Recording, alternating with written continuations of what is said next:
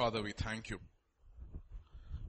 Once again, oh Father, the beginning of the seventh month of this year, all of us, your children, are found in your sanctuary. They want to hear from you. We want to hear from you, O Lord. You, your voice. Your voice which is so sure,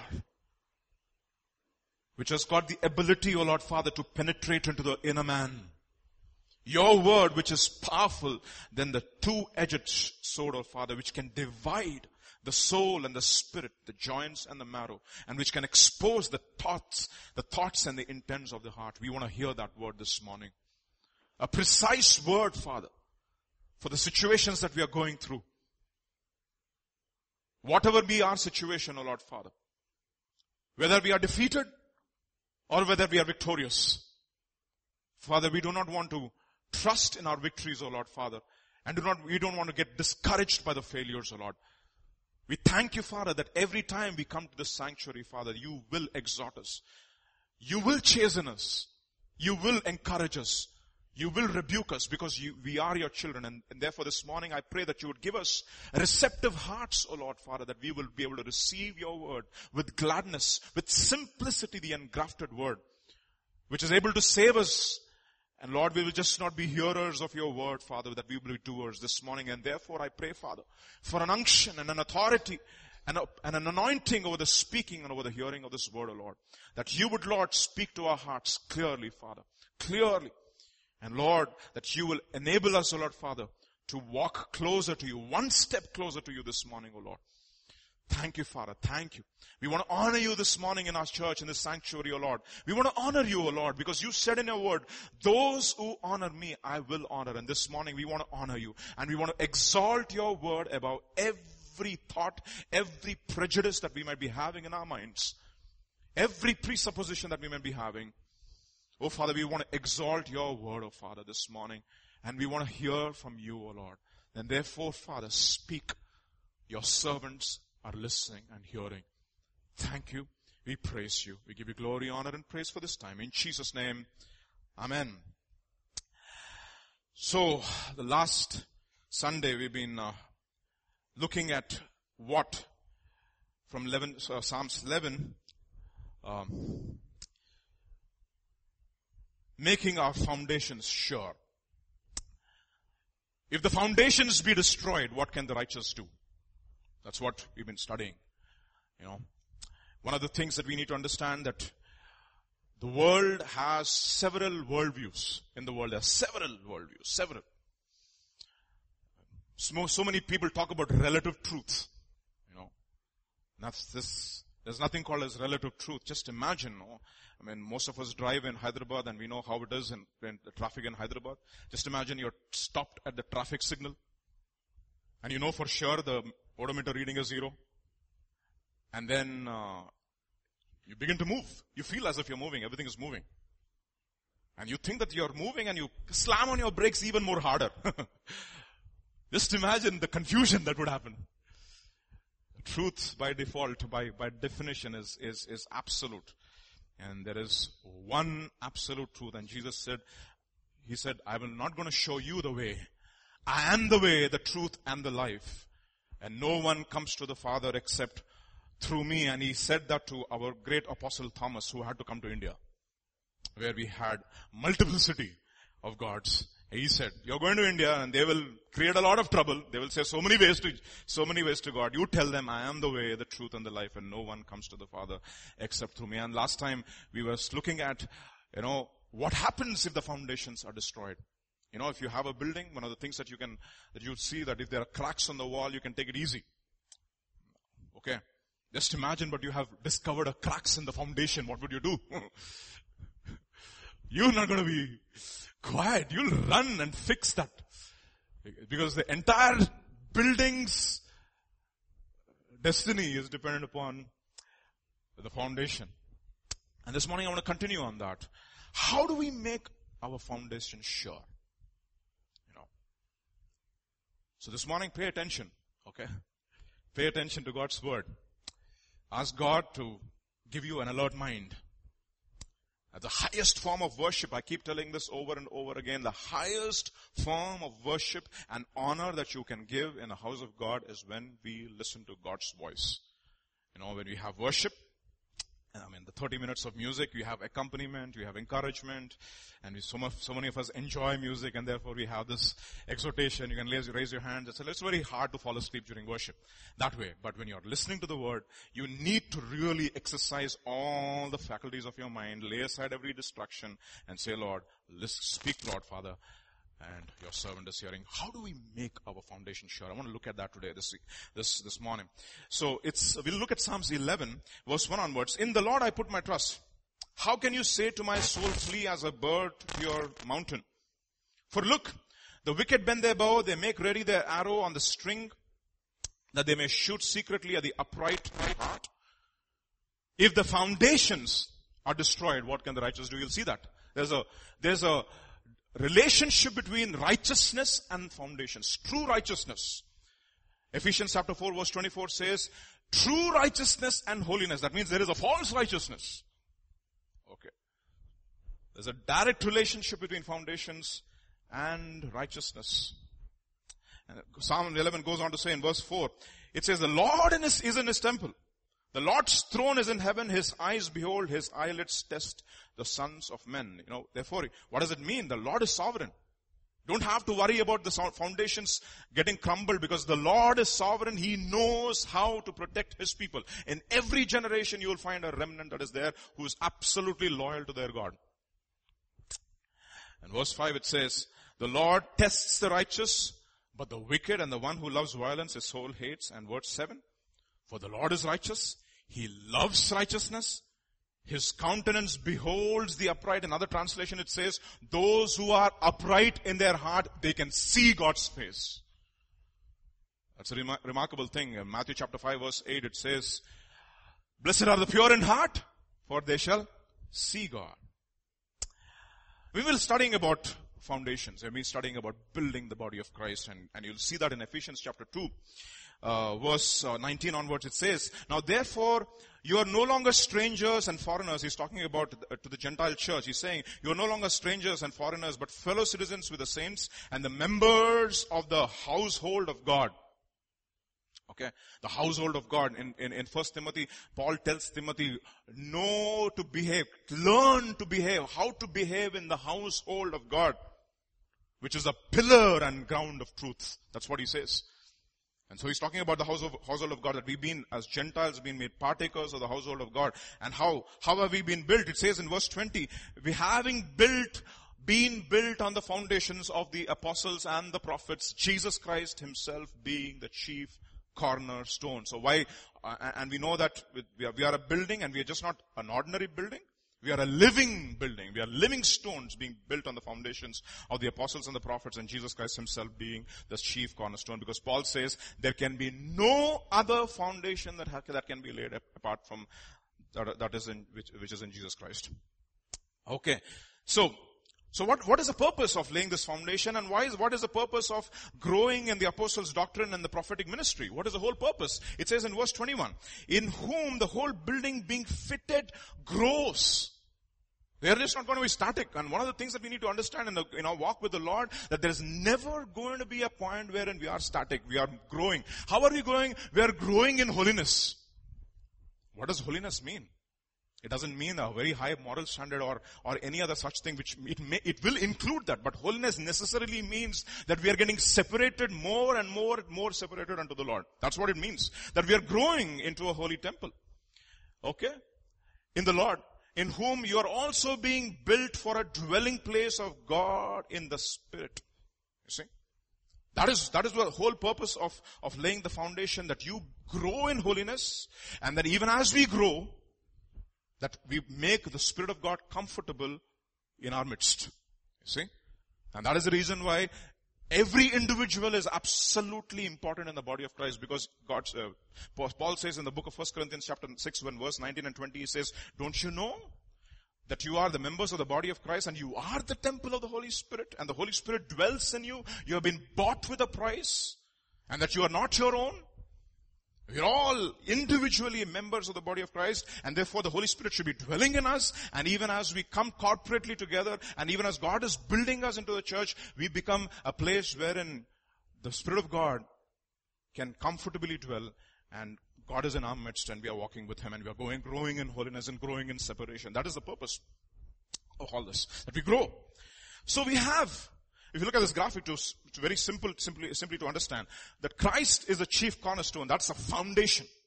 Okay.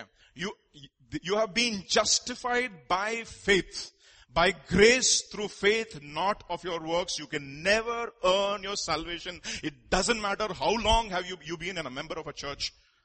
You know, you've been confirmed Methodist or Baptist or whatever. That confirmation has nothing to do with it.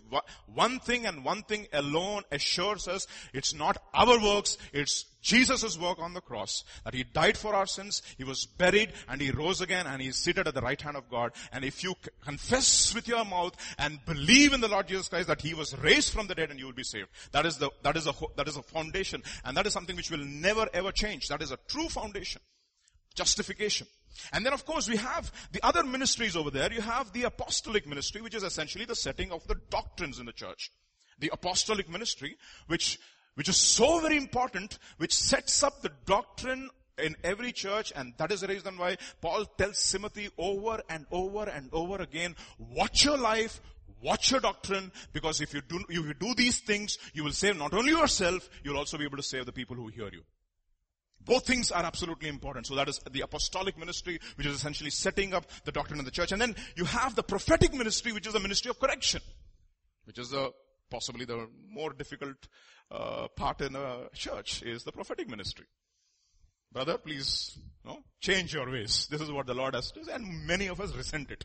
That doesn't matter, but that's, that doesn't doesn't mean that uh, prophetic ministry, and that is such an important thing. The prophetic ministry is just not to correct us; it is also there to exhort us, to encourage us. You know, that is the reason why Paul tells Timothy, "Do not neglect the gift that is in you, which you received of the laying on of hands and the prophecies that have gone before you." You see? And to every one of you, God has given a particular word, specific word, which will be essentially the, the which will determine the direction of your life in, in a walk with the Lord. So that is the apostolic ministry and the prophetic ministry upon which the brethren are built. Got it? See? The brethren, that we are all built upon the Christ, who is a chief cornerstone, the apostolic ministry, which is the setting of the doctrine, the prophetic ministry, which is a correcting ministry, exhorting ministry, rebuking ministry, encouraging ministry, and on this the church is built. And you'll see that this is beautifully structured. By why is it structured? Because righteousness is the plumb line. So whenever you see a mason who's building, he puts that plumb line, and even as he is putting brick by brick, brick by brick, brick by brick, in this case it's a stone by stone, stone by stone, stone by stone, you have a perfect building, and you'll see a set of people growing in righteousness. And therefore, the, the growth of a church is not necessarily numbers. Okay? The growth of the church is determined by the depth that each person in the body of Christ has with the Lord, in the, the way he's walking with the Lord. How much of depth he's got in the Lord. Whether he's growing in righteousness. Whether his life is amounting to something in the kingdom of God. You see? That is very important. Righteousness is the plumb line. And that is the reason why he says, I'll, why was Jesus anointed? He was anointed with the oil of gladness above all his fellows. Why? Because he loved righteousness and he hated iniquity. And he says, the scepter of your kingdom is a scepter of righteousness. And blessed are you who hunger and thirst for righteousness, for you shall be filled. And unless your righteousness exceeds the righteousness of the Pharisees, you will no wise enter into the kingdom of heaven. You see, it's all about righteousness. That is the opposite of sin. Growing in righteousness, that is walking by faith, because my righteous shall live by faith. That is the plumb line. And, but but in the, in the last days, you know, God says that there are several false Christs, false Christ, false anointings, a false foundation, where they will say you don't have to repent continuously. No, no, no, no. Repentance is a continuous process. See. One of the things that I have, uh, more and more, even as I have walked with the Lord, I have understood one thing, one principle. Every day, I have to repent. God has died for your sins, present, past, present, and future. Don't have to repent, brother. You have been justified. You will continue to be justified. You are righteous. You have been clothed with righteousness. That is a false gospel which will not encourage you to repent. And this is a regular process. Somebody said, no, the initial repentance could be a one hundred eighty degree shift. We turn from our ways and we follow the Lord. It's essentially a change of direction. The Hebrew word for repentance is absolute change of course. You were going towards hell, you're going towards heaven now. You absolutely change your, change your course. And, and the Greek word, it says metanoia, which essentially means a change of your mind, a change of your will, the change of your emotions. You're aligning your life according to the word of God. See? And so what are you going to do? In your process, even as you walk with the Lord, there are several course corrections that have to be made even, even as you are walking with the Lord. But if you have a false church where you have a false Christ, they will say, okay, brother, it's fine. Jesus is there to bless you, bless you, bless you, bless you, bless you. Why? You have false apostles who build false doctrines. And then you have false prophets. You, they don't have a firm foundation. They will always say, brother, I mean, the moment they see you, they'll prophesy over you. The Lord is taking you to U S I mean, I'm not kidding, no. I was coming from uh, Chennai one day, and there was this brother who was sitting next to me. He looked at me and he said, let me pray for you, let me. The Lord is taking you to United States. How do you know? You're only blessing, blessing, blessing, blessing. False prophets. Who will, who will give, who will prophesy smooth things. You know, the word smooth is used about six times in the Bible, in the Old Testament. And you know what the word for, Hebrew word for smooth is? Chalak. Which is essentially the Hindi word chalak. But chalak, chalaki fellow. You know what Jacob said to his mother? Esau, my brother, is very rough and I'm very smooth. Chalak. Chalak, you see that false prophets will smooth, they will only speak to talk to you smooth things. Prophet, that is pro, that's false prophet. So what do you have? End up with a false brethren. And these fellows will create the maximum headache in the church. And you'll know which, which building will stand. And where is righteousness over here? No righteousness. Where is the plumb line? No plumb line. There's no reference point. It's smooth, it's just flowing all over the place. You see? So that is the reason why you need to pray, Lord, keep the pulpit pure. That the pulpit will be never compromised. Never compromised. And also keep the life of the guy who stands, stands beside, behind the pulpit pure. So that when he comes behind the pulpit, he will have, he will have an assurance that whatever he's preaching is true in his own life. You see? And therefore, What is one of the things that Jude exhorts, and we looked at that last time in Jude chapter one. Beloved, while I was very diligent to write to you concerning our common salvation, I found it necessary to write to you, exhorting you to contend earnestly. The word contend earnestly is one word in the Greek, which is essentially epiagonizomai, to agonize. And the word agonize comes only seven times in scripture in the New Covenant. Seven times. You know, the first time it comes, strive, agonize to enter through the narrow gate. For many, I say to you, will seek to enter, but will not be able to. You see that? It's an agonizing. It's something which you ought to strive every day. Why? Why? Because for certain men have crept in unnoticed who were uh, marked for out, of, out for this condemnation. Ungodly men who turn the grace of grace of God into a lewdness or license to sin and deny the Lord Jesus Christ.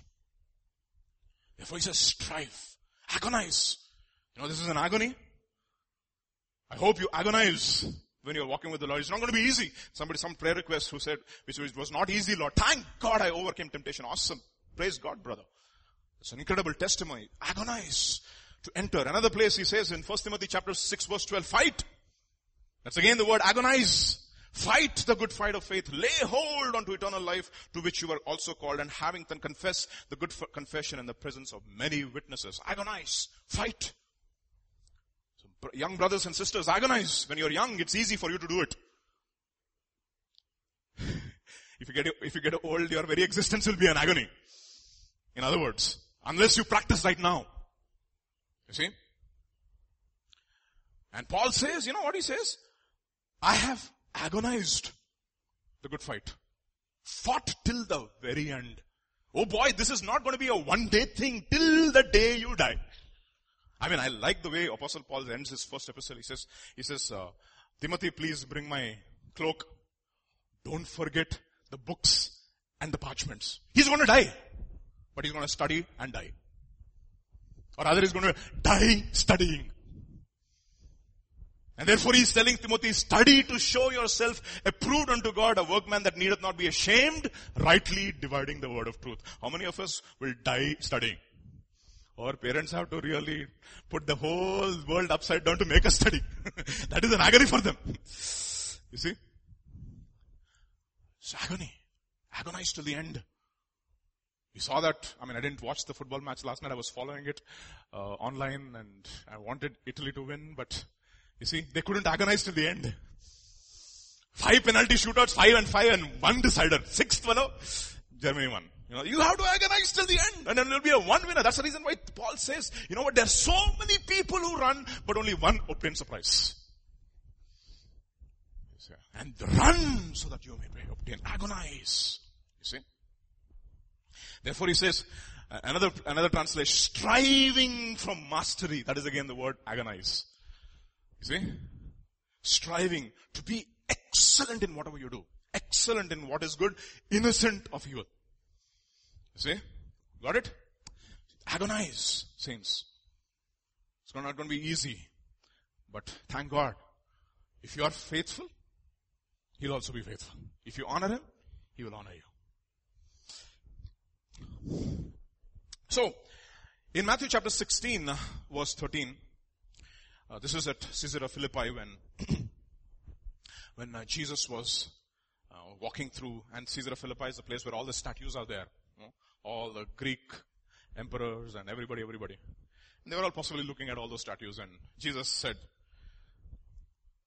came to the region of Caesarea Philippi, and He asked His disciples, saying, who do men say that I, the Son of Man, am? So they said, some say John the Baptist, some said Elijah, some said Jeremiah. When Jeremiah was a weeping prophet, by the way, and they, they said that Jesus was also a weeping. He was a man of sorrows, acquainted with grief. Somebody said, you're Jeremiah or one of the prophets. He said to him, what do you, you say that I am? You know, that's a question for everybody. Who is God for you this morning? Who do you say that Jesus is? Simon said, no. Jesus, I know the answer. Simon Peter answered and said, you are the Christ, the Son of the living God. You know, first year, first semester, everybody's excited. You know, every university you'll see. Class is one hundred twenty-five, they ask the question, sir, sir, sir, sir, sir, sir. Okay. And by the time they come to third year, they're all like this. See, Simon, Simon Peter answered and said, you are the Christ, the Son of the living God. And you know, Jesus is excited. He said, he says, Jesus answered and said to him, blessed art thou, Simon Bar Jonah, for flesh and blood has not revealed this to you, but my Father which is in heaven. And I also shall say to you that you are Peter, which means a stone, and upon this rock of the revelation of Jesus Christ, on this rock. See, that is the reason why in every church what is important is revelation, not doctrine particularly. And that is the reason Paul will say in First Corinthians chapter fourteen verse six, he says, when I came to you, I came by revelation, by doctrine, by prophecy, I mean, by, by, by revelation, by prophecy, for by uh, knowledge, and then doctrine. So doctrine is the last. First you need is revelation. And then you need illumination. What is revelation? It is objective truth. Illumination is subjective reality. How do I apply this truth into my into my life is what, what, we, what he's looking for. And he says, on this rock, on a, in this rock of the revelation of the person of Jesus Christ, I will build my church. And what will happen? And the gates of hell will not prevail against us. And he's telling Peter, you know what? Peter, I'm going to give you the keys of heaven. What does keys signify? Keys signifies authority. So, two fundamental things on which the church is built is first, primarily, the revelation of Jesus Christ. And second is the authority of the apostolic ministry. You see? Both these things are important. And upon such a church, the gates of hell will not prevail, and whatever whatever you bind on earth will be bound in heaven. I'm telling you honestly, you know, one of the things that I realized, that God will never break His order. Never, never, never ever break His order. I remember a sister from New York. She was in the last days of her life, and and she knew that the time of departure was at hand. And uh, she was uh, dying, and, and, and, and, and she asked Pastor, she said, Pastor, can you please release me? I thought it was incredible. I learned a lesson. No? God will not take His daughter unless the servant who's placed over her releases her. It's amazing. And Pastor said, yes, I release you. And the next few days, few hours, she was gone. I was amazed. What a God. What a God. That He will never circumvent the authority that He has given to His apostle. Whatever you bind on earth will be bound in heaven. Whatever you loosen on earth will be loosened in heaven. That is the authority, the keys of heaven. And that is the reason why it says, on these two foundation principles the church is built. What is it? The revelation of the person of Jesus Christ and the apostolic authority where the doctrine is set. And one of the things that we need to understand is come under that teaching. You know, one of you have been uh, studying the book of Romans in, uh, in, in Gideon's society. I was telling them, you know, one of the things that we need to realize is we need to succumb to teaching. It's a very tough word. Succumb to doctrine, for pure doctrine. I'm not talking about false doctrine, for doctrine which is pure. So because we are talking about foundations, the question that I need to ask myself today, question, all of us will ask. Let's read that question together, okay? Can we read it together? First, first let me read it and then we'll follow, okay? How do I know that I'm building my life, my home, my church on that foundation? So let's repeat. How do I know that I'm building my life, my home, my church on that foundation? Let's do that together once again. How do I know that I'm building my life, my home, my church on that foundation? So see that, say that without seeing now. How do I know that I'm building my life, my home, my church on that foundation? Thank you. So that is a question we'll try to answer today. How do I know? How can I be sure? How many of us want to be sure? Uh, if some people are already sure. The surety is already there. Don't be so sure, brother. By the end of this message, we'll, we'll, we'll have to ask questions to ourselves today, okay? Okay, how do I know? You know, the answer is given in one simple verse, which we all know. All of us know. People who know this verse, raise your hands. It's a quote from memory, okay? Second Timothy chapter two verse nineteen. Anybody? Come on, Abel. That's your favorite verse, I know. See? It's a classroom, okay?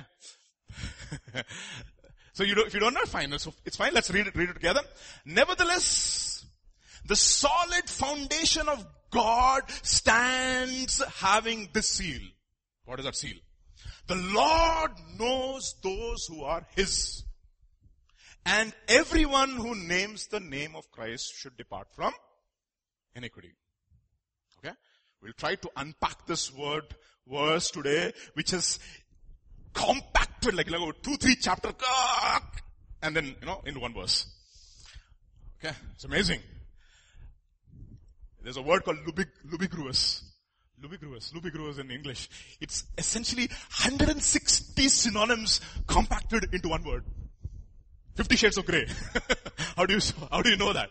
You know, it's, how do you compact one Fifty Shades of Melancholy? Into, it's lugubrious, lugubrious. You can look it up on, on the, on the, on the website. Lugubrious. It's, how do we, it's like the same, this one verse which compacts so many truths, and we'll try to unpack that today. But before we unpack that, we'll try to look at it in different translations. This is the N K J V, which we all love. We'll look at other not so godly translations, okay? This is the New Living Translation. But God's truth stands firm like a foundation stone with this inscription. Okay? What is that inscription? The Lord knows those who are His, and who belong to the Lord must turn from evil. Turn away from evil. Another translation. This is in the Living Bible. God's truth stands firm like a great rock and nothing can shake it. I love that. Nothing can shake. That's the thing. You know, no, you can do whatever you want. You can bring one hundred fifty people, all scientists together and prove the existence of no God. But one thing is for sure. During maths exam, everybody will pray. That's what Rabbi Zacharias says, right? As long as there are mathematics exams in school, you cannot stop people from praying. Everybody will pray. Whatever God. Okay. The God of appeasements. Devana gitla yesthari thousand coconuts. Okay, but you can't appease our God, by the way. Okay, so, so but God's truth stands firm like a great rock and nothing can shake it. It's a foundation stone with these words written on it. The Lord knows those who are His. And a person who calls himself a Christian should not be doing things that are, kya baat hai? Fantastic. So what is the question? Everybody? Repeat. Don't fall asleep. Okay, repeat. How do I know that I'm building my life, my home, my church on that foundation? Good. Fantastic. So in order for us to unpack this, let us put it in context. You know, the people say, right, verse quoted out of context becomes a pretext. So let us, let us try to put that verse in context and try to understand it. Look at what it says from Second Timothy chapter two verse fifteen onwards. Be diligent to present yourself approved unto God, a worker who does not need to be ashamed, rightly dividing the word of truth. And this is one word we all love. This is one of the verses which we're all exhorted time and time again. But shun profane and idols, bada, bada, bada, bada. Babblings, okay? You'll see that one of the most difficult things for people to do is stop doing bada, bada, bada, bada, bada. Okay? Idle babblings. For they will increase to more ungodliness. Remember the saints. Idle babblings increase to ungodliness. Somebody said this, you know? Your, you make your words and your words make you. Repeat that. You make your words and your words make you. Idle babblings which yield to, uh, which, which increase to more ungodliness and their message will spread like what? Cancer, boy. Hymenaeus and Philetus are of that sort. What have they done? Verse eighteen. Who have strayed concerning the truth, saying the resurrection is already past, and they overthrow the faith of some. I'm telling you something, it's so easy to believe a lie. Somebody said that, right? Before truth has put on its shoelace, the lie has gone around the world two times. Thanks to technology. Somebody prophesied about internet. WhatsApp, what have you. You see? So fast it spreads like cancer. Then, the verse, verse nineteen. Nevertheless, the solid foundation of God stands having the seal. The Lord knows those who are His, and let everyone who names the name of Christ depart from iniquity. You see the context in which it is not being spoken? You get the, it's actually Second Timothy now, this is not First Timothy. Please correct it, transcript team. First is Second Timothy chapter one verse thirteen. Verse thirteen. Hold fast the pattern of sound words which you have heard from me in faith and love which are in Christ Jesus. The things, the good thing which has, commit, has been committed unto you, keep by the Holy Spirit who dwells in you, in us. And verse fifteen. This is powerful.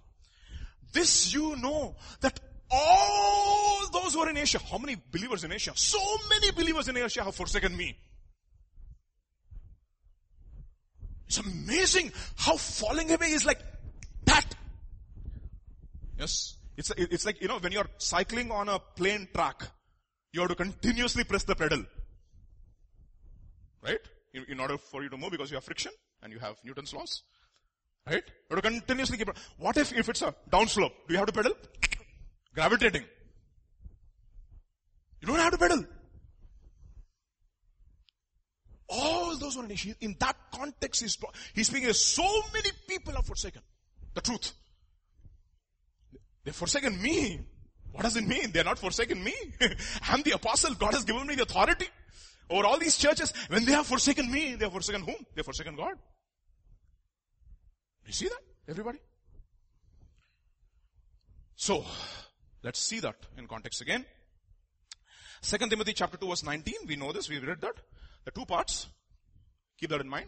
The Lord those, knows those who are his, and the other one. Continuing on to see the complete context, before and after. Verse nineteen and twelve, verse twenty onwards. But in a great house there are not only vessels of gold and silver, but also of wood and wood, clay, some for honor, some for dishonor.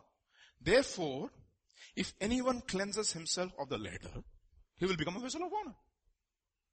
Master, and useful for the master, prepared for every good work. Flee also youthful lusts, but pursue righteousness, faith, love, peace with those who call on the Lord out of a pure heart. Following verses. Just keep that in mind. The Lord knows those who are. It is not that I know Obama. Does Obama know me? There's a lot of difference. मैं commissioner को जानता हूं, मैं भी जानता हूं. क्या commissioner आपको जानते हैं? नहीं. क्या मतलब हुआ फिर? You cannot use that card anymore in Hyderabad these days, by the way. Even if you're commissioner, you put the chalan. All right? Thank God. So what does he say? It's knowing God is a relationship. The Lord should know me. I should know the Lord. And that is, that then, that is when it is complete. And that is where wireless transmission is always possible, no? Husband and wife, when they know each other, they can just look. One look, yeah, the transmission has already taken place. One look, you know, one cheek comes a little this side, you know. Contours of the face will tell us. You see, not when one word is spoken. That is how we know. That is intimacy. Alright. First Corinthians chapter eight verse one, it says, now concerning things offered to idols, we know that we all have knowledge. Knowledge puffs up, love edifies. If anyone thinks that he knows anything, he knows nothing, yet as he ought to know. See, powerful. What is verse first three? But if anyone loves God, this one is known by him. There's a difference. Okay. Galatians chapter four verses eight to nine. But then indeed when you did not know God, you served those which by nature are not gods. But now after you have known God, or rather have been known by him. You see, it's a two-way process. Okay. Amos chapter three verse two. You only have I known. Therefore what will I do? I will not kiss you. I will punish you for your iniquities. This is Jesus. This is God himself. Psalm one thirty-nine verse one. David, awesome, no? He says, Lord, you have searched me, known me. You know my sitting down and my rising up. In other, in other words, when I sit down and when I rise up, you know. You see that? When people st- sit in the class, when they put their fingers like this and say, yes, sir, we know. Whether he's really interested in the subject or not, we know. Sitting up and your rising up is very, very easy for us to understand. You understand my thought afar off. You comprehend my path. You know. You so intimately know me. That is what he's talking about over here. And then, Matthew chapter seven verse twenty-two to twenty-three. Many will say to me in that day, Lord, Lord, have we not prophesied in your name? In your name have cast out devils. In your name have done many wonderful works. You know what will Lord, Lord say? I, I then will profess unto them, I did not know you, you workers of iniquity. You see the connection here now. Those who know God will depart from iniquity. Can you see the connection? But we still didn't come to the foundation, right? We'll try to see that. Just trying to put it in perspective. Luke chapter six verse forty-six. So why do you keep calling me Lord, Lord? Why don't you do what I say? I will show you what, what it's like when someone comes to me, listens to my teaching and follows it. It's like a person building a house who digs deep and lays the foundation on solid rock. When the flood waters rise and break against that house, it stands firm. It will, it is well built. So coming back to Second Timothy chapter two verse nineteen. Two things we want to unpack. How many of us want to know what is that sure foundation? You know, one of the things I believe, no, I mean, in our walk with the Lord, we have several struggles we face.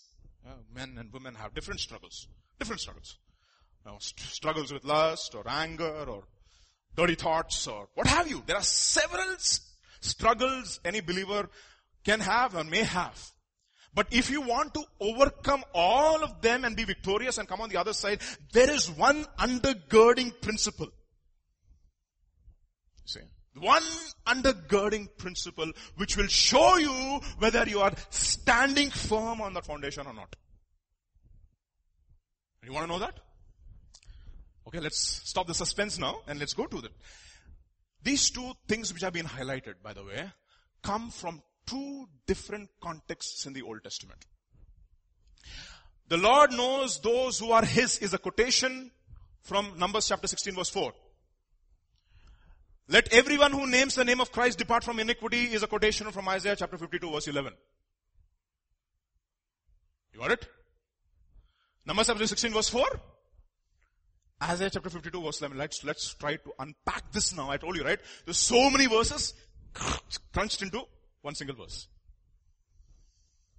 So we'll try to see what God is trying to teach us. What is that sure foundation? I'm telling you, brothers and sisters, if you master this, the most difficult fundamental in your life. You know, when I teach uh, in the university, I tell you, know, what are the fundamentals in mathematics? I say, addition, subtraction, multiplication, division. They look at me like that and say, what did I say? Addition, subtraction, multiplication, division. What is the toughest? What is the toughest? Division, thank you. You see, that is the toughest. Everybody struggles there. Addition, subtraction, multiplication is okay. Division? Division is repeated. So that is subtraction. Multiplication is repeated. Addition. So what are the fundamentals in mathematics? Addition, subtraction. Okay. But one thing they will all struggle when they grow. I mean, especially when you teach children subtraction. Children subtraction at engineering level. They will discover some truths. Oh, is that what we've been doing all these days? I'm not kidding. First year, first semester. Is this what we've been doing? One principle, one sutram, if you want to call it in Telugu. Okka sutram undandi. Danni manam ardham chesukunte. If you can understand it and practice it in your life, you will never fall. Do you want that sutram? Okay, thank you. So let's go there. So I'm, I'm just trying to whet your appetite for that. Okay, so Numbers chapter sixteen now. This is the context in which this particular verse has been said. One day, Korah, son of Izar, a descendant of Kohath, son of Levi, conspired with Dathan and Abiram, the sons of Eliab. This is the New Living Translation. I loved it. And On, son of Peleth,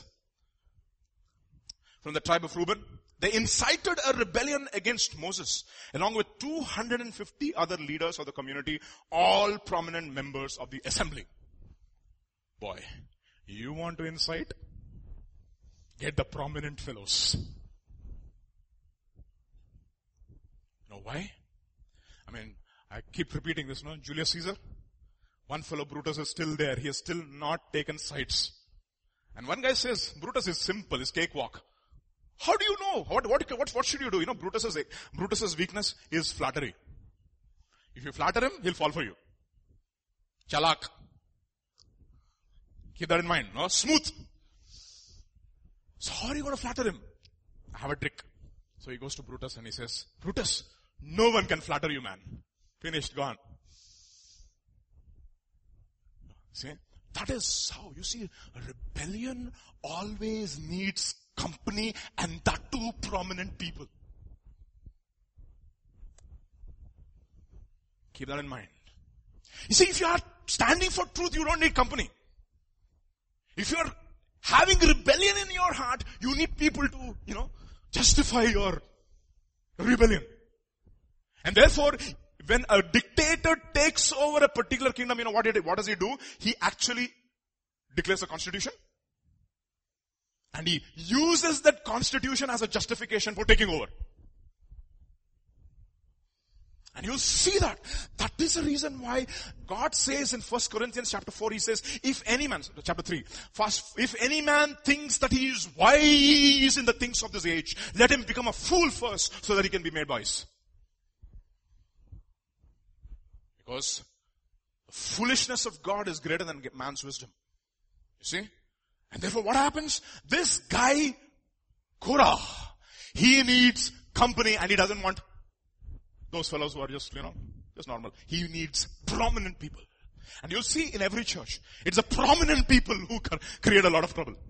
Troublemakers are prominent, educated, PhDs, et cetera. Not me, but...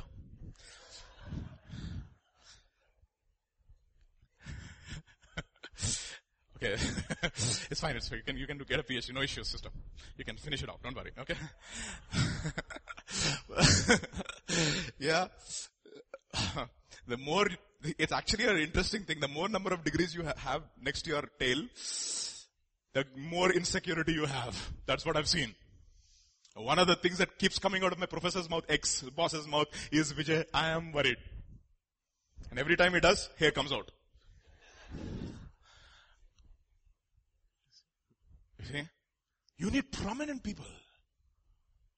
You see? You need prominent. Oh, look at that fellow.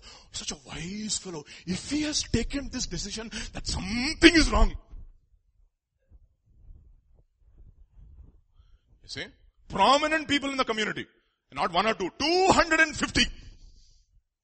And that is the reason. That's exactly satanic mindset. Satan doesn't want to rebel alone. He wants to take one third of the angels. And one third of the angels will join the rebellion.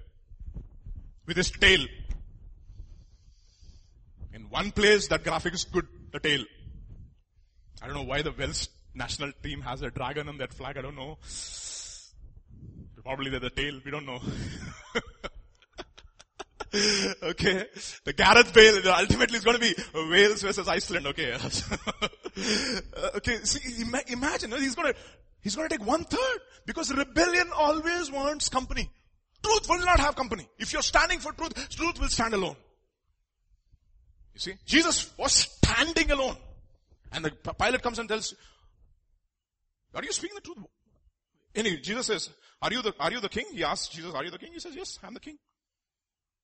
And everyone who is on the side of truth hears my voice. This is the only person who embodies truth standing all by himself. All by himself. Nobody, even his disciples have left him now.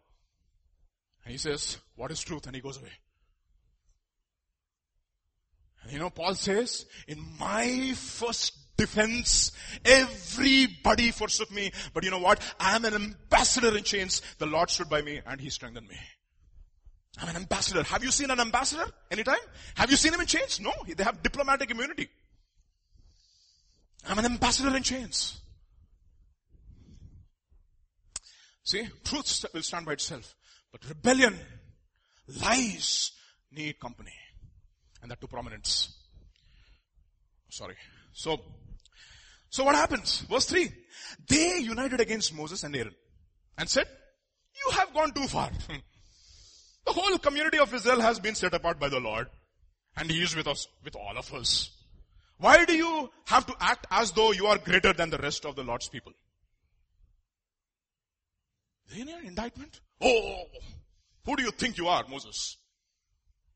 What authority? You just brought people out of the land of Egypt and you think that you are the only person, you are the cat's whiskers. You know what Moses does? He never, you know, this is a, this is the mark of a man of God who's secure in the Lord. He's never threatened. You know what he does? Moses heard what they were saying and he fell on his face. You know what? He was scared by the statement that they made. Not for himself, because now, boy, you are in for trouble.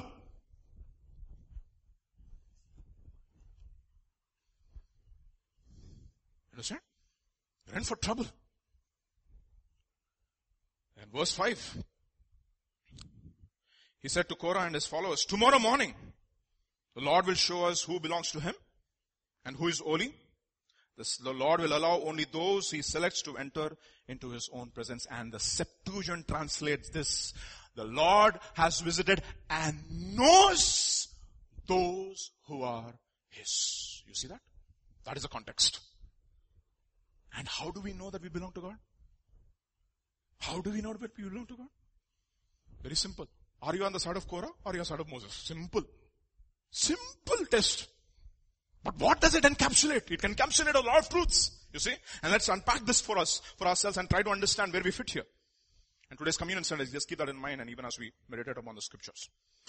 So sixteen, number sixteen, verse six onwards. Korah, you and your, and all your followers, prepare your incense burners.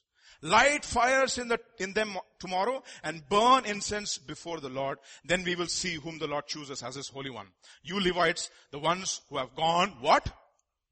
Too far, boy. You know what? Moses is looking at them and he's, they, they, he's telling them, you know what? You've reached the point of no return. You've gone too far now. What is this? What is this? Test is the private devotional life, not your ostensible ministry.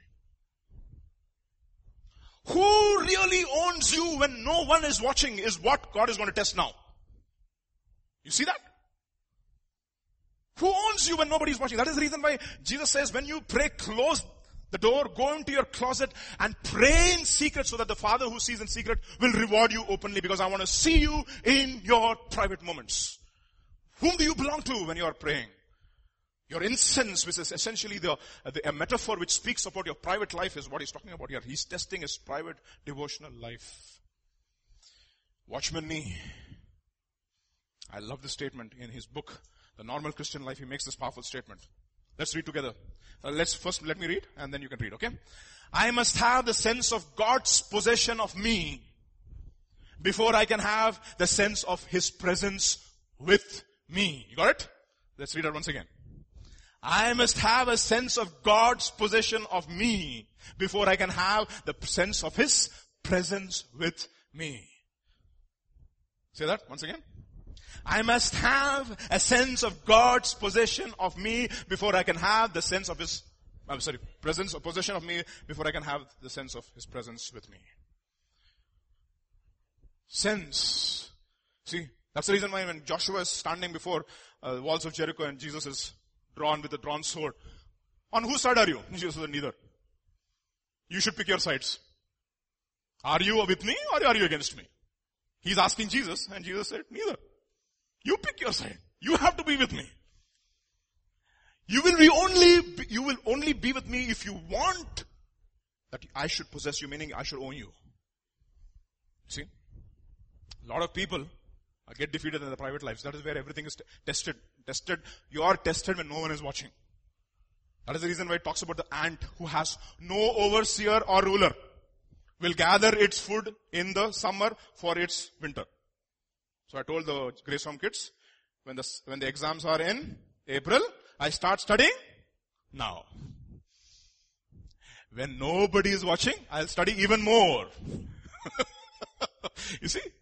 That's what it means. They're all principles. So what happens? And verse eight, you'll see the reason why they have this kind of a heart. Verse eight, Moses spoke again to Korah. He brought Korah, you know, he doesn't want Korah to get destroyed. He says, now listen, you Levites, does it seem insignificant to you that God of Israel has chosen you from among all the community of Israel to be near to him so that you can serve him in the Lord's tabernacle and stand before the people to minister to him? Do you think that the office that has God has given you in the body of Christ, huh? for example, cleaning the chairs, is it insignificant? Putting up the stuff, is it insignificant? Cleaning up the toilets, is it insignificant? Being an usher, is it insignificant? Do you think it's insignificant? You know, that's where all everything starts. Do you think it's insignificant? I was telling, you know, the, in, in, in Gideon Society, I was talking to the people about, in, in, during the Roman study, I said, you know what, let me tell you honestly, just because I have a preaching ministry doesn't mean that I'm the most holy in my church. I can tell you unashamedly there are so many young brothers who are more holy than I am. And I don't see this, try to show off my humility, no. Honestly telling. I don't want to name names, but some of the young children, not all of you, some, okay. You challenge me. See? You challenge me. You might be doing something which is insignificant. People might have you not even notice you. But you know what? Your life challenges me. And that's what he's talking. Is it insignificant? And then Korah. He tells Korah. He tells his company first, and then he tells Korah, Korah, Baba, Korah. He has already given a special ministry into your hands. You, are you demanding the priesthood as well? Are you demanding? Are you satisfied? Are you content? And that is the reason why, you know, David is called the man after God's own heart. You know why? You know, he said something very powerful. He said, I shall, I should rather be a what? A doorkeeper in the house of the Lord than be in the tents of wickedness. What a, what a powerful testimony. That isn't even what Jesus, God said, this is a man after my own heart. Jesus, David, you're not going to build a temple. So Lord, I'm going to do the second best. I'm going to gather everything possible so that the next generation will be able to build a temple. I'm content with whatever you have given me in my life. You see, I mean, amazing, no? I'll tell you something. Brothers and sisters, when you are called into a position of leadership, it says, and I don't know, it's in one of the literatures, it says, uneasy lies the head that wears the crown. You know that? Uneasy lies the head that wears the crown. What, what does it mean? A guy who is at the top leadership, he is walking a very tight rope. You see? I'll tell you something. Most of us don't know Pastor. Okay? We can go away in our fleshly escapades and come back into the covering of the church. But a guy who's covering us, a person who's covering us, who's covering him?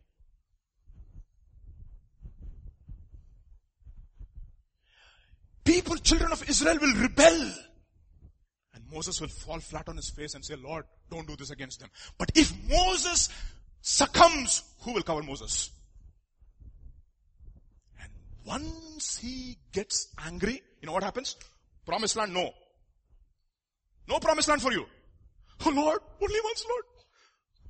Once, twice, thrice. We will not discuss this matter again. Finished.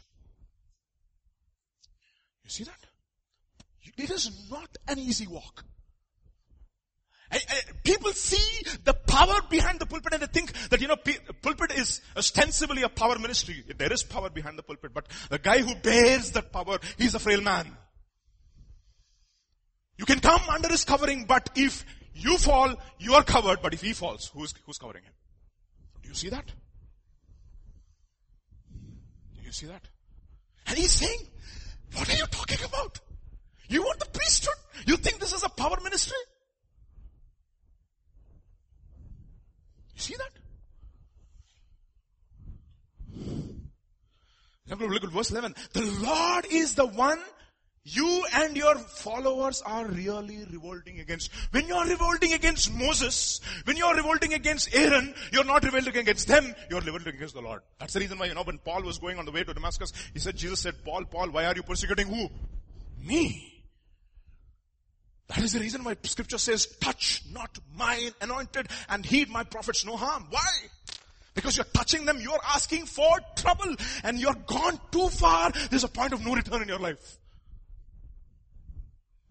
See, this is one of the foundation principles.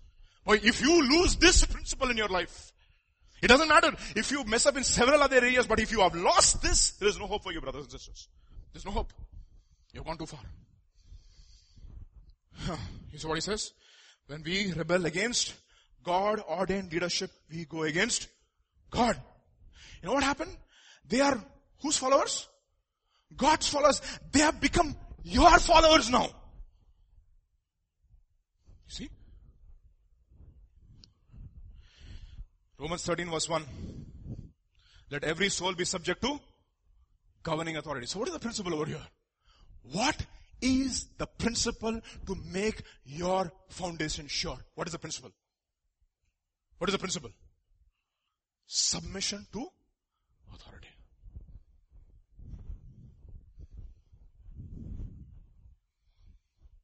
That is the principle. That is the principle. Boy, master this. This is not going to be easy. Master this. And you would have mastered everything in your life. Because ultimately, it is about submission. About submission. Look at what he says. Let every soul be subject to the governing authorities. For there is no authority except from God. And the authorities that exist are appointed by God. Therefore, whoever resists the authority, resists the ordinance of God, and those who resist will bring judgment on themselves. For rulers are not terror to good works, but to evil. Do you want to be unafraid of the authority? Do what is good. And you will have praise from the same. You see that? God is the only person who has intrinsic, intrinsic authority in himself. I mean, for, if you want to understand this in more depth, please follow our Wednesday teachings. Wednesday we have about authority, power, submission. What are they? Exousia, dunamis, hupazo. Okay, some Greek you will learn. Okay, if you want to learn Greek, please come. And several other languages too, like Hebrew, et cetera. So, what is he saying? One of the principles. God ordained. God has got authority in himself, intrinsic authority in himself. And every other authority is a delegated authority. See?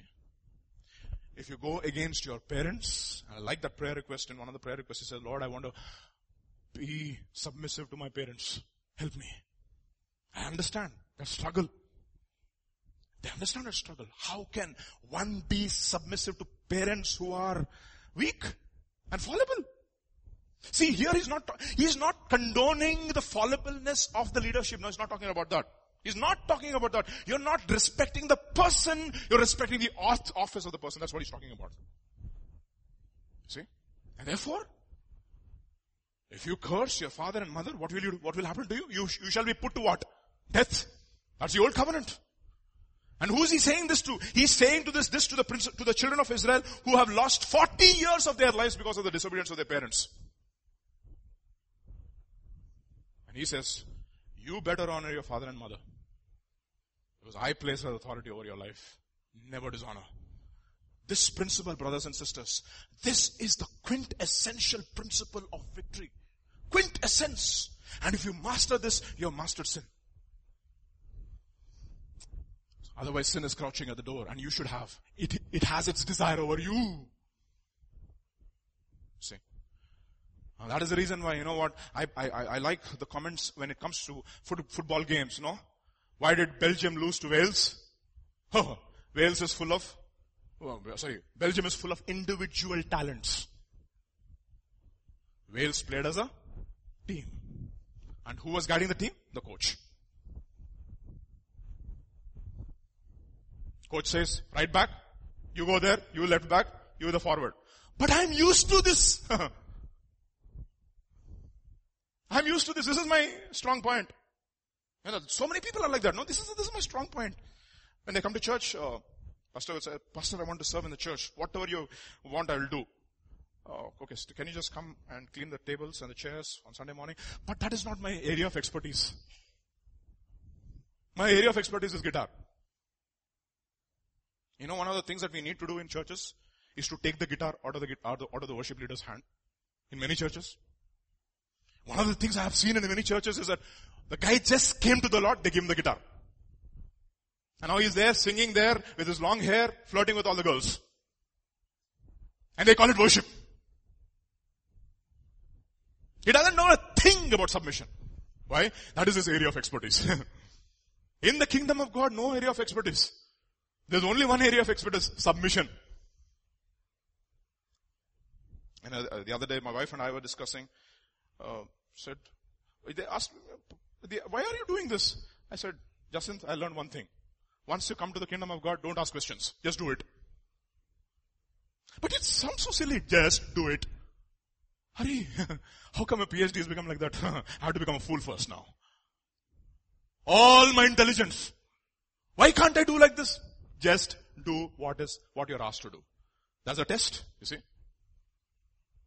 And many people fail that fundamental test because they think that their area of expertise is something else.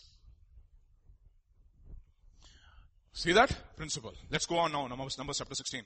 Then Moses summoned Dathan and Abiram. You know, he's talking, uh, now he talked to the, the leaders, to Korah. Korah was incorrigible. Let me bring Moses, Dathan and Abiram. Let me put some sense to it. Why are you following these leaders? That's what he says.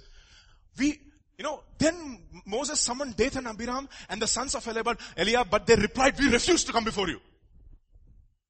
Can you imagine that? Think about it, no? A, a, a situation like this in our own church. Vijay, Pastor James is calling. He wants to meet you in the office. I refuse to come. Hypothetical. I mean, I'm just, this is, the, this is exactly the parallel here. For us to understand. I refuse to come. Why? Why? See, That's the reason why you see, you get poisoned. It's so easy for you to lose your perspective. Look at their answer. We refuse to come. Why? Isn't it enough that you brought us out of Egypt? What was Egypt? It is a land flowing with milk and honey. Oh, Egypt was a land flowing with milk and honey. See that? To kill us in the wilderness? And that you will, you now treat us like your subjects? Uh, subjection is such a tough term, right? Just imagine, that is what exactly Jesus embodied. The king himself will become a servant and a subject first. The very king of this universe, the king of kings, the lord of lords, the prince of prince, prince of prince, the prince of peace.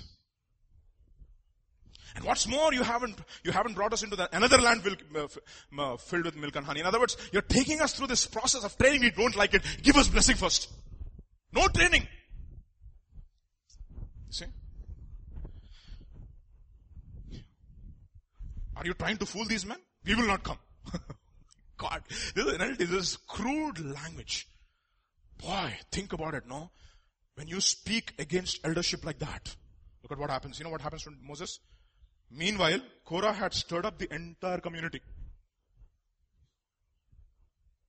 I missed something here. Which verse is that? Verse fourteen? Uh, sorry. Verse fifteen.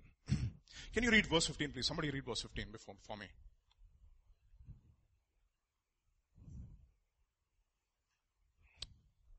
Something very interesting which I, which I forgot.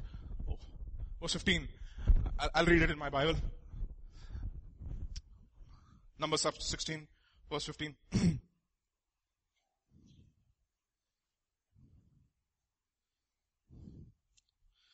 sixteen, verse fifteen. And Moses was very angry and said to the Lord, do not respect their grain offerings or meal offerings. Yes.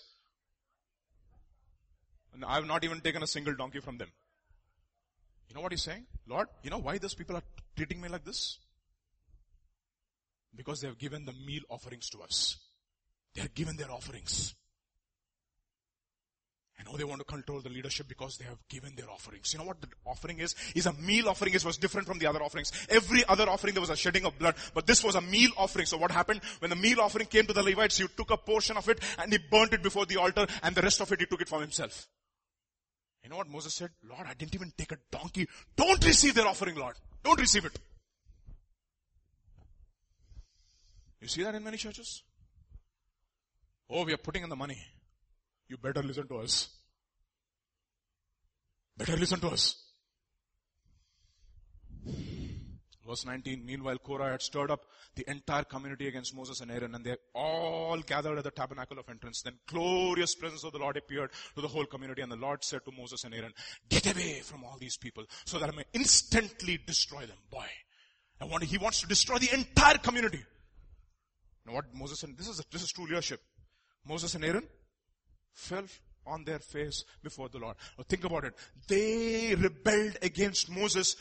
Moses was interceding for them. And when Moses fell, who was interceding for Moses? Tell me. Now tell me which is more difficult. Oh God, they pleaded, you are the God who gives breath to all creatures. Must you be angry with all the people with because of one man? That means it is enough, saints. One man is sufficient to bring the whole thing down. One man. A little leaven leavens the whole lump. And that is the reason why time to time God has to do an amputating work in every body, a body of Christ, in the body of Christ. Why? Because he wants to save the body from that leaven. See that? Moses twenty-five, also verse twenty-five. So Moses got up, rushed over the tents of Dathan and Abiram, followed the elders. Quick, he told the people, get away from the tents of these wicked men. Don't touch anything that belongs to them. And if you do, you will be destroyed. You know, that's the reason why Isaiah fifty-two verse eleven says, get out of them, don't, don't touch the unclean thing. You know what? The first unclean thing where unclean, uncleanness starts, it starts with rebellion.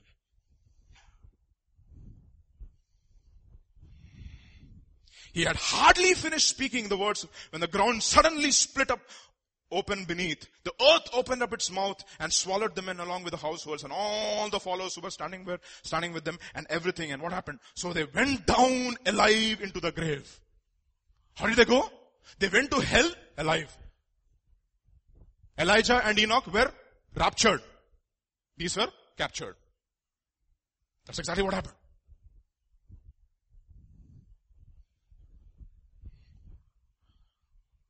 God is so serious. That's the reason why, you know what? What is that fundamental rock now?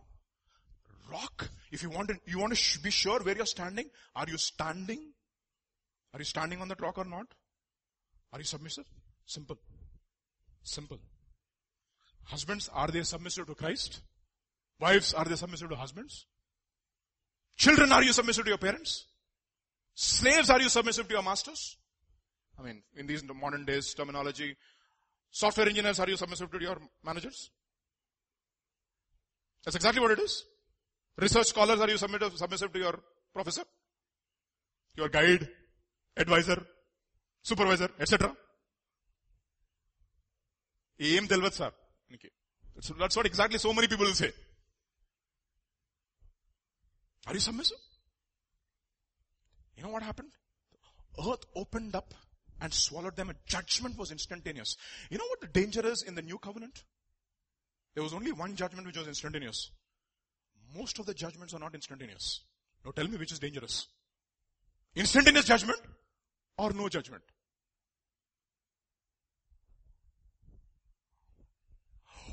Oh, the wicked, when they prosper, they think that the Lord does not see. They don't see. The very fact that the Lord is not judging you, that means He has left you. He's left you. That's the worst kind of judgment. We would rather see some bodies falling dead so that everybody will be fearful. No, God says, no, I'm not going to do that. You know what I'm going to do? Lord, why are you allowing all these false brethren to live, Lord? Why are you allowing all these false prophets to live? Why don't you kill them? Very, very reason why I didn't kill Satan. I kept him alive for six thousand years. six thousand years I kept him alive. All the false brethren, all the false prophets, they are proving something inside of each one of our hearts. Whether we will be submissive to God or not. See? What do we need to overcome sin? We need grace. Right? Grace of the Lord Jesus Christ has appeared to all men, teaching us to say no to ungodliness and worldly lusts, so that we can live a godly and a holy life on this earth. You want that grace? What do you do? What do you need to do? First Peter chapter five. Verse five onwards. In the same way, you who are younger must accept the authority of the elders. This is a New Living Translation. And all of you dress yourselves in humility as you relate to one another. For God opposes the proud, but He gives grace to the humble. So humble yourselves under the mighty power of God, and the right time He will lift you up in honor. Give all your worries. I love this. Give all your worries and cares to the God, for He cares for you. In other words, if you have a leadership which is compromised, you say, Lord, I, I give that to you. I don't want to interfere. I don't want to interfere. That is the foundation. The foundation is submission. This evening, you know, the, the example for all of us is Jesus Himself. It says in Philippians chapter two, He says, He was equal to God. And you know what He did? He laid aside that equality, took on Himself the form of man, humbled Himself and took on Himself the form of a bond servant, and was obedient. Obedient until death, and God raised Him up and placed Him above every principality and every power of darkness and every principality on earth, in heaven, and on every other level. And He says, you know what? Every knee shall bow and every tongue will confess that Jesus is Lord. You know what? God, I surrender my spirit into your hands, even if you have forsaken me. He was obedient till death. This morning, my dear brothers and sisters, even as we are here in the house of the Lord, I know one of the biggest struggles brothers have in every fellowship is submission to authority. Everywhere. Everywhere.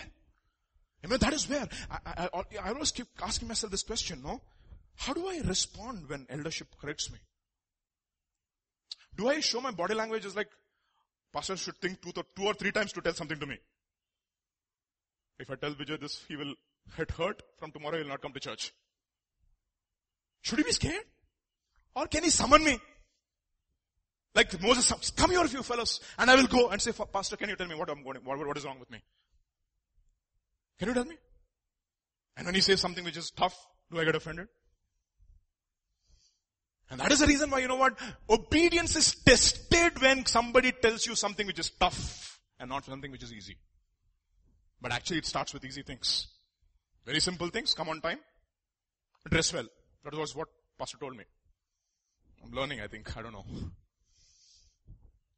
He said, Vijay, come on time. This professor dressing napko. Why? I'll tell you why. Because I told Pastor, Pastor, in my university, they come in shorts, they come in jeans, they come in... Here, it doesn't happen. And I'm telling you, you know, I'm looking at all the veteran men of God who have finished their race. Sundar Krishna, Zach Poonen, seventy-five years. You should look at Sundar Krishna's dressing absolutely spot on, no sweat. With a tie.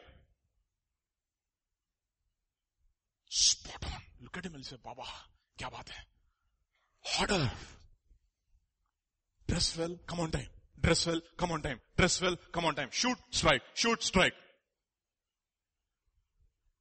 And that is the only thing we don't want to do. Especially on Sunday morning. One of the things I have taught my daughters, not on Sunday morning. What did I, what did I teach them? Don't irritate me on Sunday morning. Not on Sunday. So now Abigail and Emmanuel, when they get up on Sunday morning, they say, Abigail says, Papa, not on Sunday morning. Because one day I gave her the backing of her life. After that, not on Sunday morning. Simple truth, simple principle starts there. Because that is the toughest things to do. Oh, give two lakh rupees. That's easy, brother. But come on time? No, no, no, no. See? Don't sleep? No, no, no, no, no. It starts there. And you know what, Jesus? He started there. For thirty years, nothing is known about this man. Only he went to synagogue and heard boring sermons. Because the Holy Spirit was not there.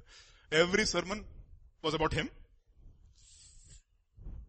But God, did you, this is what you meant when, when you were writing this. Is, is this what you meant? Anyways, let me listen to this fellow. Please pray for him. I pray for him, Lord. Please touch this fellow. Please. He's messing it up. But he never opened his mouth until thirty, thirty years old. And it says the Spirit of the Lord came upon him.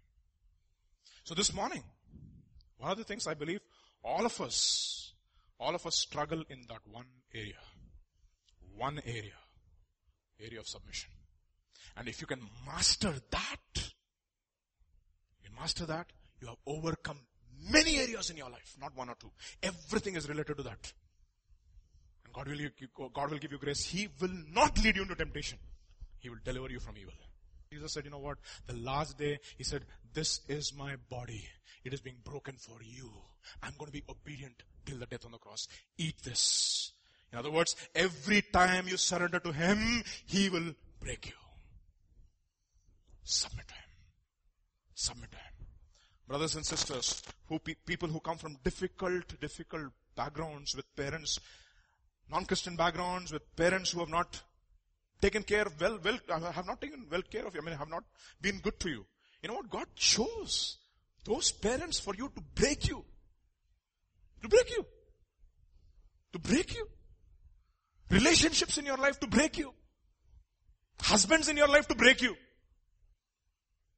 Children in your life to break you. Children in your life to break you. And you know what God is saying? My father forsook me. Forsook me. For nothing that I have done. And I cried out, my God, my God, why have you forsaken me? My God, my God, why have you forsaken me? But you know what? Ultimately, he says, Lord, it is finished. Into your hands, I surrender my spirit. And I trust that you'll resurrect me.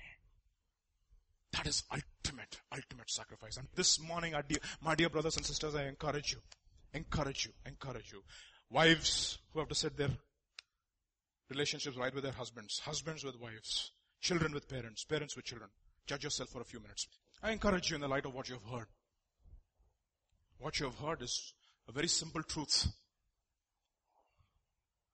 Very, very simple truth. Simple, simple, simple truth that most of us falter there. It's a stumbling block. It's not about whether your leaders are right or wrong, whether they're perfect. That's not what he's talking about. But he's talking about, about our attitude. Our attitude toward God. Can we spend a few moments in prayer? Even as the worship team leads us in worship.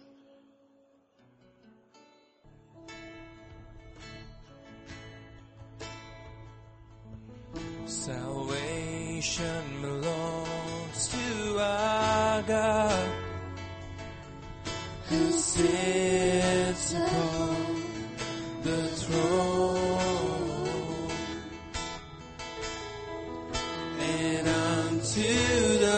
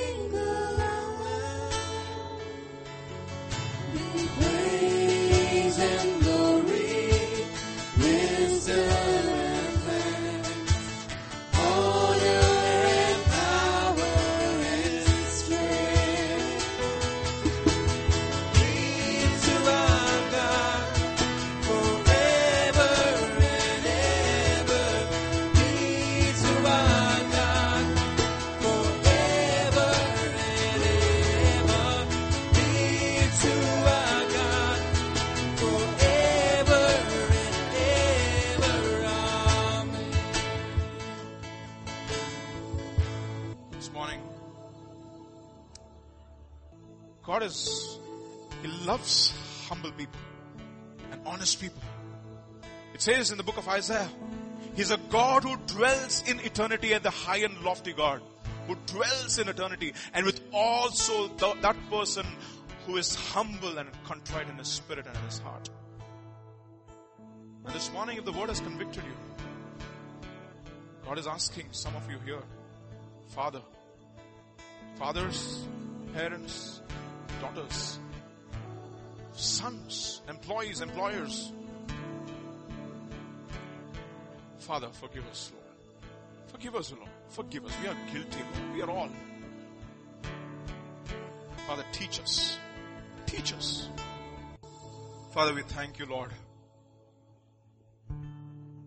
Father, this evening, this morning, we come to you through that new and a living way, Father, that you have afforded for us through the humble humility of your Son, who allowed himself to be broken, to be marred beyond recognition, who was led as a lamb to the slaughter.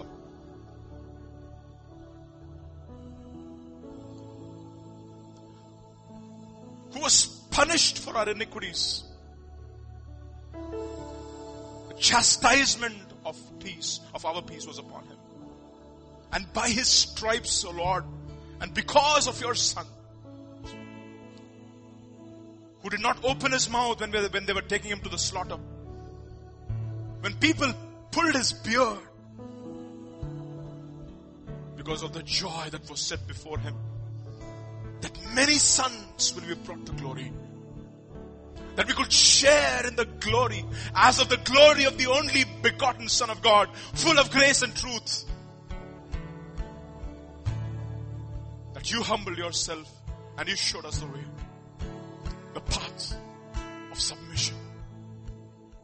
Father, this morning I pray, Father, that you would teach each one of us the wisdom of submission.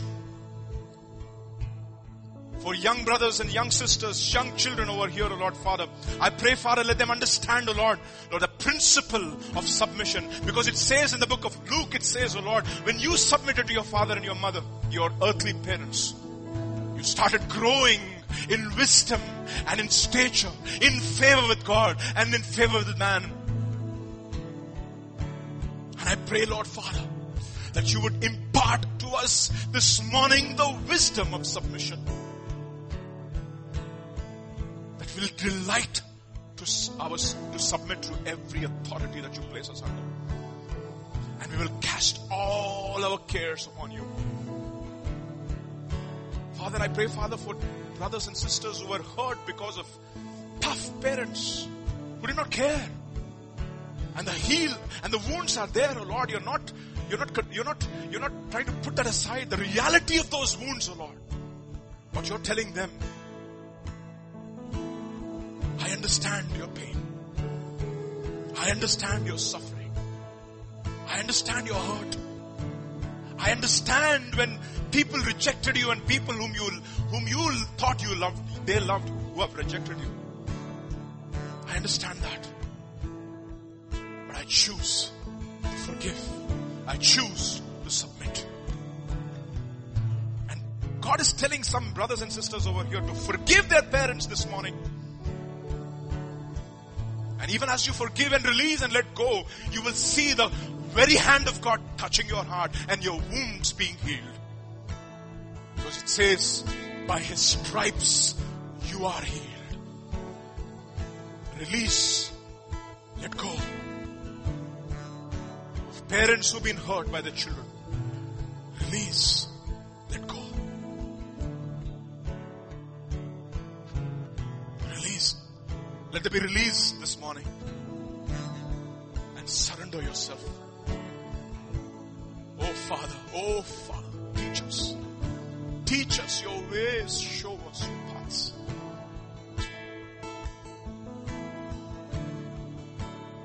Teach us. Lord, I pray, Father, that this week, oh Lord, even as we submit to you, oh Lord, your grace, O Lord, and your glory will be revealed through our lives. And Father, we will see, O Lord, Father, victory in our private areas. In our struggles. And even as we master this principle of submission. Touch, O Lord. Touch. Touch. Touch, O Lord. Touch every one of us this morning. Forgive us. Let there be cleansing in your house this morning, O Lord. Cleanse us, wash us, purge us. Take away our guilt conscience and give us a clear conscience with God and with man. Thank you, Father. Thank you, Lord. Thank you. Thank you. Thank you, Jesus. Thank you. Thank you, Father. We thank you, Father, for the eldership in our church, O Lord. We just bless them in your name this morning. We bless them in your name, O Lord. We bless them in your name, O Lord. We release them to your glory, O Lord. Pastor James and sisters, so we touch them. We bless them in your name. Touch them, touch them. Thank you, Father. Thank you, Lord. Thank you. Thank you, Father. Thank you, Jesus. Thank you, Father. Let there be genuine turning away from wickedness this morning, O Lord. Let there be turning toward you, O Lord. We praise you, Lord. We worship you, Father. We give you glory, honor, and praise for this morning. Thank you. In Jesus' name. Amen. May the grace of our Lord Jesus Christ, the love of the Father, and the fellowship of the Holy Spirit rest and abide with each one of us, even as we walk in submission to every authority that God has placed us under.